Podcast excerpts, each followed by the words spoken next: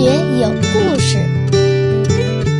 比科学故事更重要的，更重要的，更重要的，更重要的是科学精神。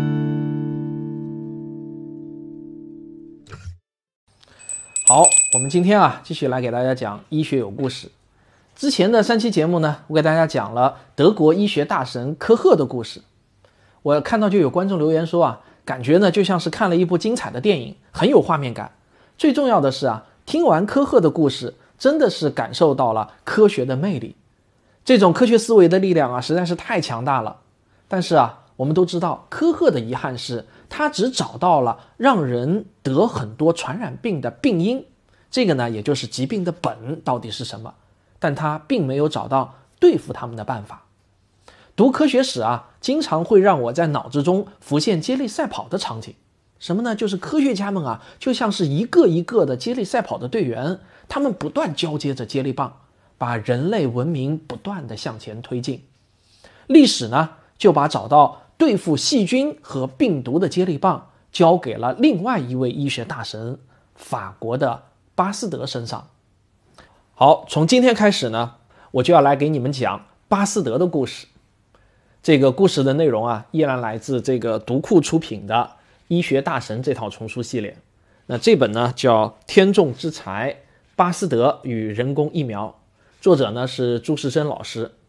那我再次对读库和朱生生老师给我的免费授权表示感谢。那大家如果听我讲的不过瘾啊，可以自己买这套书来看。严格来说啊，巴斯德呢是一个化学家、微生物学家，他不是一个医生。但是他在医学史上却留下了浓墨重彩的一笔。你可能经常会听到一个词，就是巴氏消毒法。这里面的巴氏指的呢就是巴斯德。我插句题外话啊，还有一个叫巴氏消毒液，这个呢跟巴斯德啊其实是半毛钱关系都没有的。这个巴氏消毒液中的巴氏啊是一九八四年的意思，表示呢是八四年的一个科研成果。而那个巴氏消毒法就是。巴氏啊，平舌翘舌，我有时候分不清。巴斯德的故事啊，就要从这个大名鼎鼎的巴氏消毒法开始讲起。我估计很多人呢都会以为巴氏消毒法啊是某种比较复杂的化学方法，肯定是用到了很多的专业设备什么的。其实呢，你听我讲完就知道，巴氏消毒法真的是一个非常简单，几乎不需要什么特殊设备，人人都可以操作的方法。咱们啊，还得先从一八六四年说起。这一年呢，拿破仑三世啊，注意啊，这个不是那个著名的会打仗的拿破仑波拿巴，这个是波拿巴的侄儿拿破仑三世，他就问巴斯德，有没有更好的办法，从根本上来解决酒变酸的问题，让法国的这个支柱产业啊，真正的繁荣起来。巴斯德呢，当时正回到家乡度假，对于他这种人来说呢，做研究这事情本身啊，就是有一种难以抗拒的吸引力的。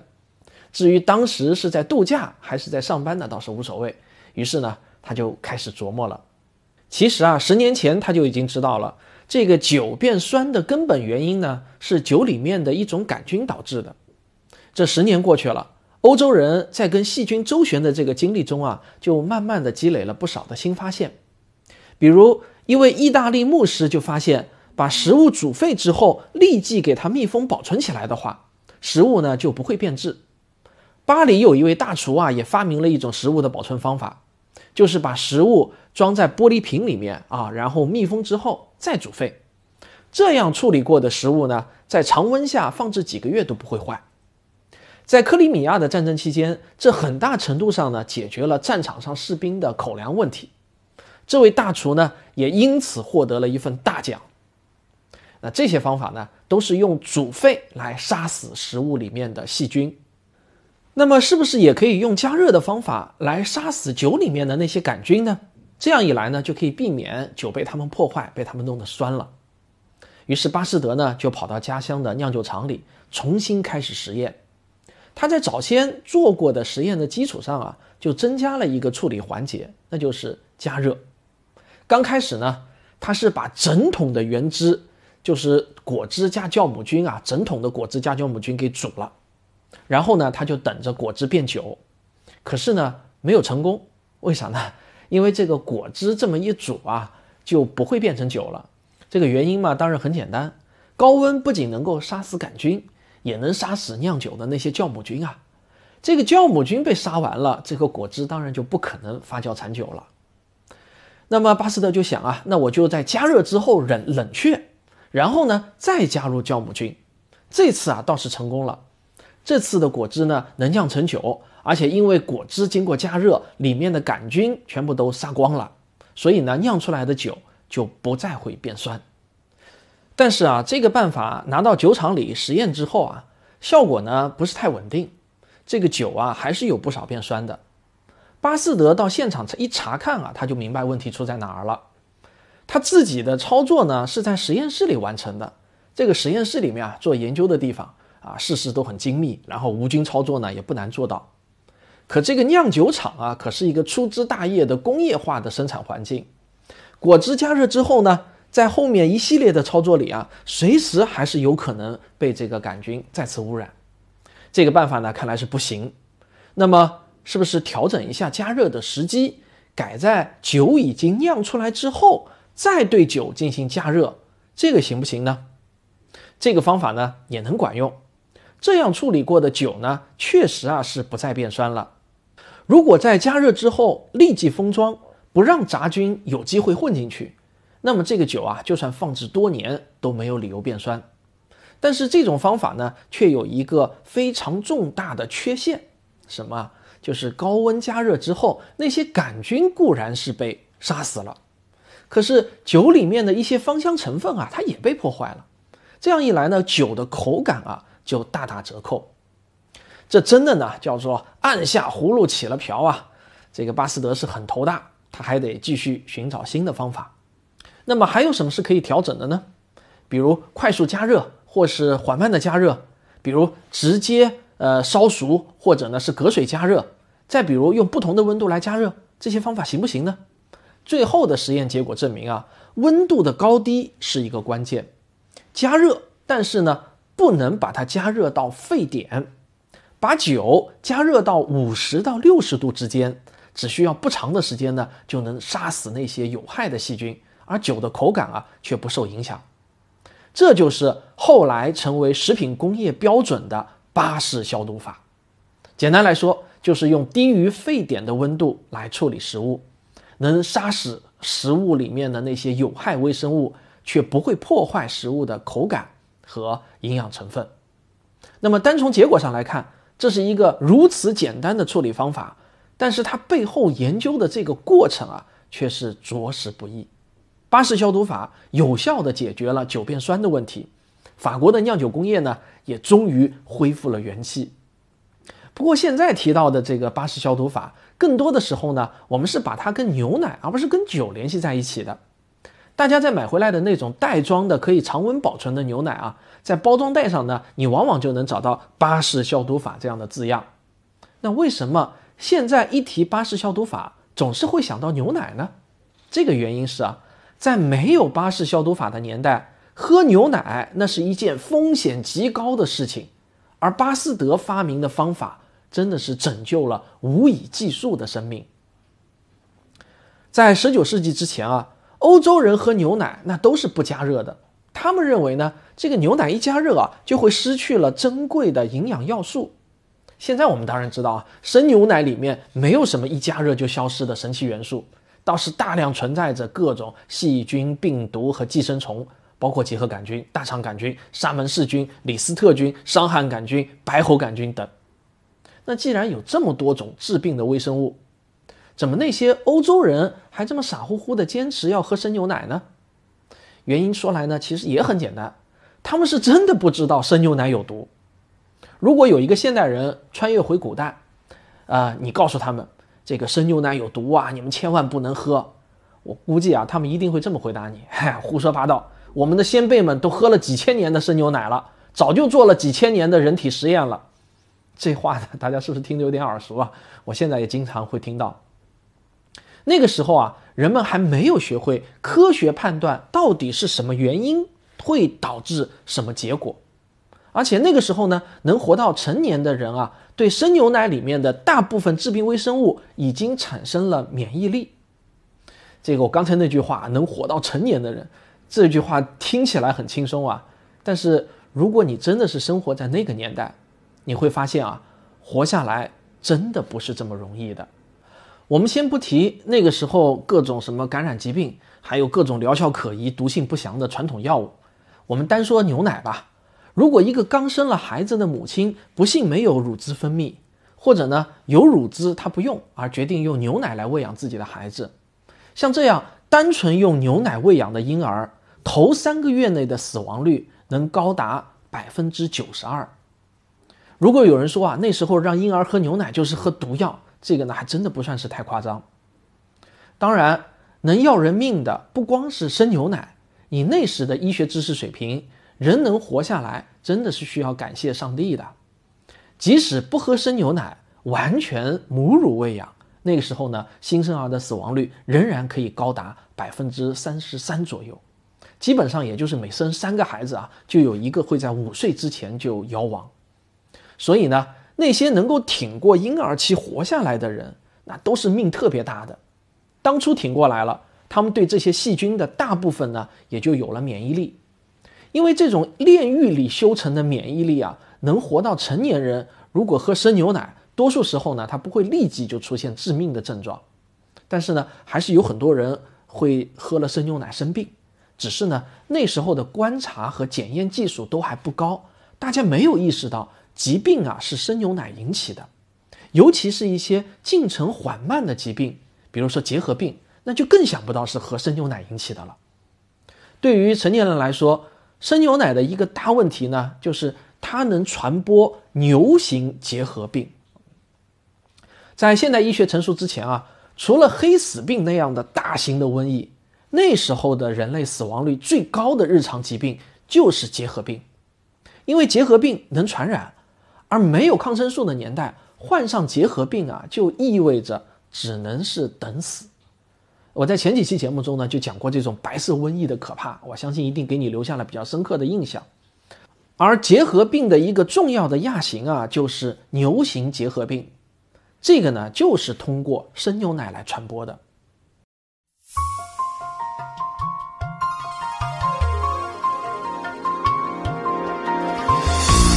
如果我的免费节目你都听完了，别忘了我还有很多收费专辑，他们是《科幻世界漫游指南》《环球科学有故事》《科普经典解读课》《真假世界未解之谜》《少年物理启蒙课》，全都已经完更了，可以一口气听到爽哦！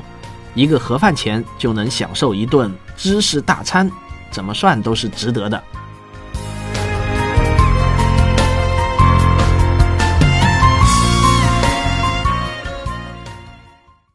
有效的抗菌药物，比如说呃磺胺药和抗生素，这个呢要到下一个世纪才会出现。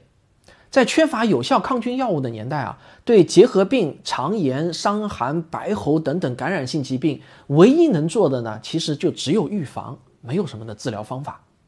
而巴氏消毒法就是一个很有效的预防措施，它能消灭牛奶里的所有的致病微生物，却不会破坏牛奶的口感。加热过程中呢，也不需要担心牛奶沸腾溢出的那种尴尬局面。不过，巴氏消毒法并不是一出道就被大家接受的。刚开始的时候啊，竟然没有人愿意理睬这个技术。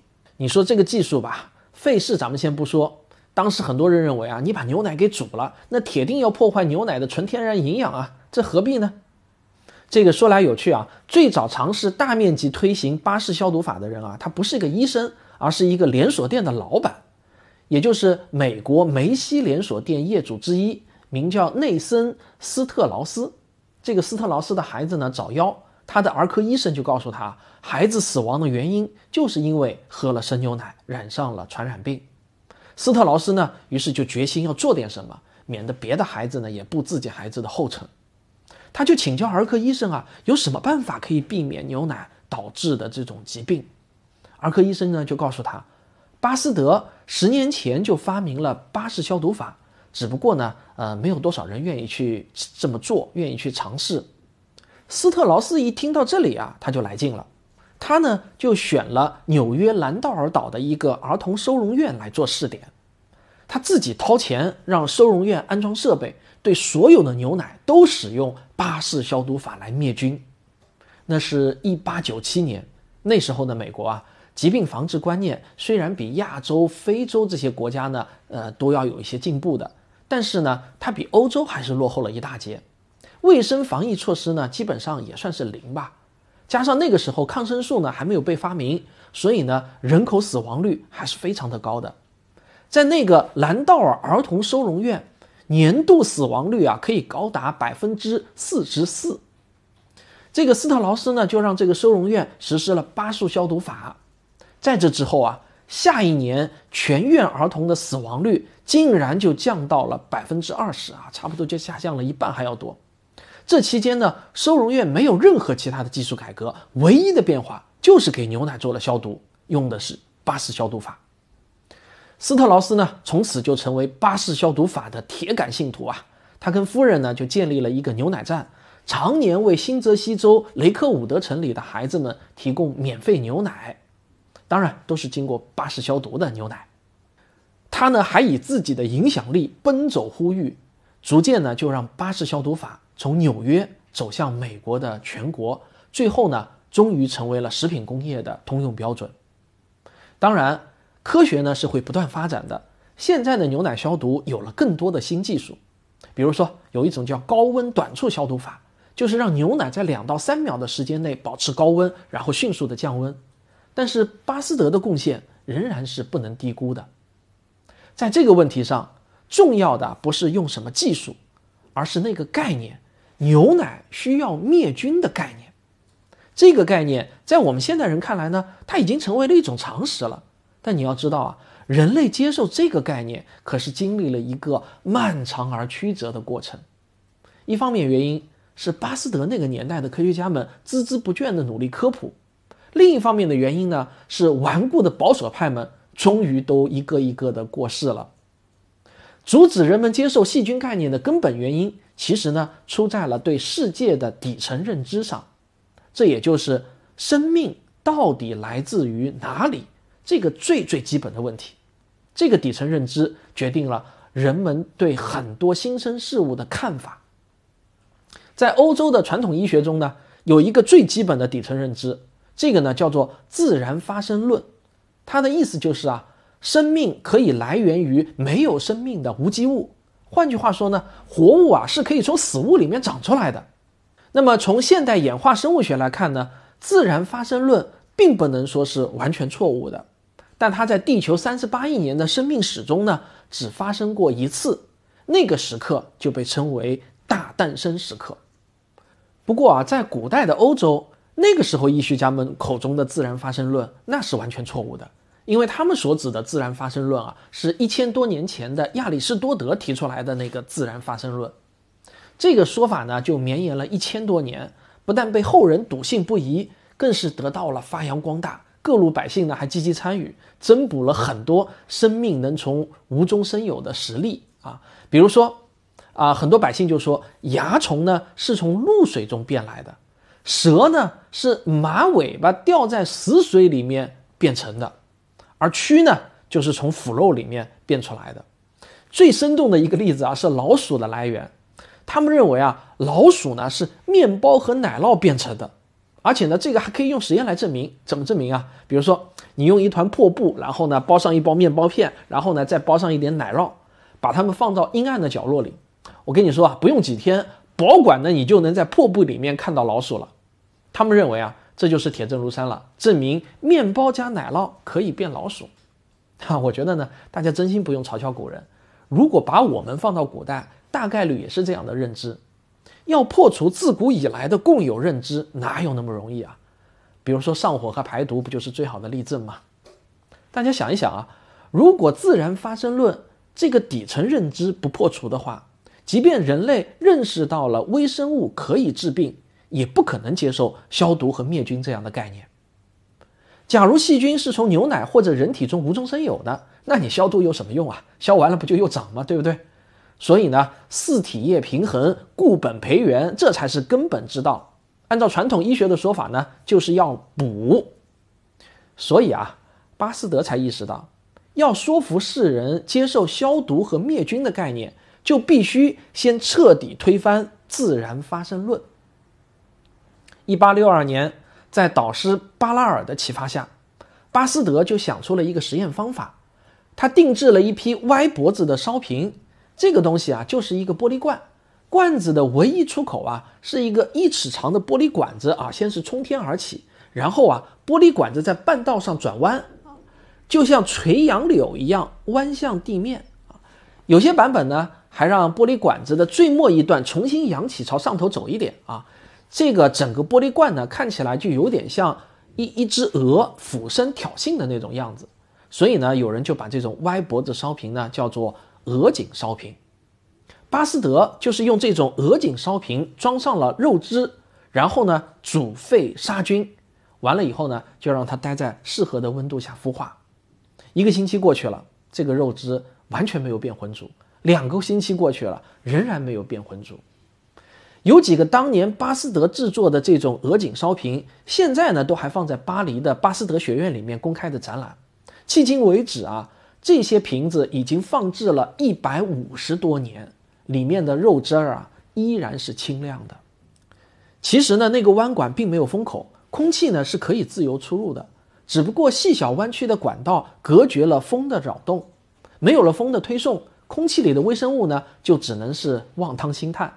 地球引力使它们无法在那段朝上走的玻璃管里面继续的攀升，然后。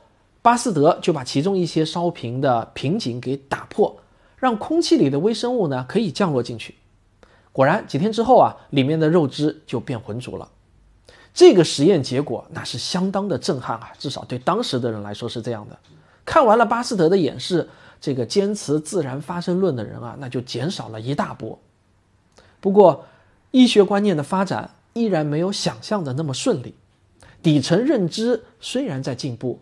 可崇古派们的观点哪有这么容易就转变啊？巴斯德从1865年开始提出微生物治病的理论，可是，一直到1879年这十多年中，巴斯德找到了无数的证据，可医学界的主流啊，仍然不愿意接受这样的理论。有一次呢，他作为旁听者参加一个产乳热研究的会议，在这个会上呢，当时的妇科专家埃尔维阿就介绍了细菌治病理论。不过，这个埃尔维阿他介绍的时候啊，其实是拿当靶子来打的，因为在他看来啊，这种说法呢，只不过是一种有趣的新说法而已。至于他自己啊，他不认为这个叫细菌的东西能够导致产褥热，因为古籍中的记载呢很明确，导致产褥热的叫瘴气。埃尔维尔一边说啊，台下呢就有不少人是颔首赞许啊。瘴气这个词呢，流传了千年。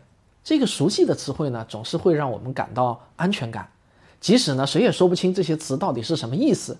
大家听到这样的词呢，依然还是会觉得自己好像是听懂了。但是呢，巴斯德就按耐不住了，他当场就打断了埃尔维厄，他大声说道：“导致产褥热的和所有流行病的不是什么胀气，而是细菌，是医生身上的细菌。医生把病人身上的细菌给带到了健康妇女的身上。”说着呢，他就冲到黑板前，画出了一串项链似的东西。这个呢，其实就是链球菌啊。他说：“你们自己可以去证明这一点，拿显微镜看看产褥热病人的产道分泌液吧，你们就会看到这样的细菌。”可惜呢，巴斯德的话并没有几个医生真的能够听进去。或许有些人会想啊，叫胀气和叫细菌有这么大的差别吗？反正不都是一种外界不好的物质进入了人体了呗。不，我想跟你说啊，差别巨大。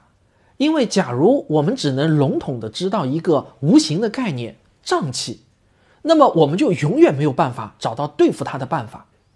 而一旦明确了是有形的、可以看得见、摸得着的细菌，我们就能最终找到对付它们的办法。那么，巴斯德是如何找到对付细菌乃至病毒的办法呢？这个啊。就要听我下回分解了。医学有故事，咱们下回再见。科学声音。前两天呢，科学声音的义卖活动结束了。截止到二零二零年的二月八日的二十四点整，活动一共进行了六天，我们总共收到了三万八千一百一十七块一毛钱的善款。一共有三百三十八人参与了购课，人均善款呢是一百一十二元，其中有六十八人的购课金额超过了两百元。所有的善款呢，我们都已经如数捐给了武汉慈善总会。在科学声音的微信公号中，我们也公布了所有的详细信息，供大家查阅。科学声音衷心感谢所有参与本次线上义卖的科友，无论您是新朋还是旧友，感谢您对疫情最重的武汉地区的支援，感谢您对科学声音的信任。每一次实实在在的举动，都胜过豪情万丈的宣言。科学的理性让我们面对疫情不再恐慌，善意的援手让陌生的彼此互相温暖。在这里呢，我们还想同时表达对李文亮医生的深切哀思。我希望李文亮医生的不幸逝世能推动我国宪法中的某些条款能得到更加切实的保障。这两天啊，我也看到很多的海外华人也都在倾尽全力支援国内的抗疫。前段时间呢，随口说美国的主播也是我的好朋友自由军，就千辛万苦的从海外采购了大量武汉急需的医疗物资，直接送到了武汉的医院。用他的话来说呢，现在这种时候啊，因为各种复杂的情况，想要把这批物资直接送到医院，着实不易啊。他跟我开玩笑说啊，这比贩毒还要难。那我也想在此呢，表达对他的敬意。海外华人心系祖国，不论走到哪里，都有一颗中国心。感谢你们！好，这就是本期的科学有故事。如果你喜欢我的节目，也别忘了收藏、订阅、点赞、投币、留言、评论、转发等等。感谢大家，我们下期再见。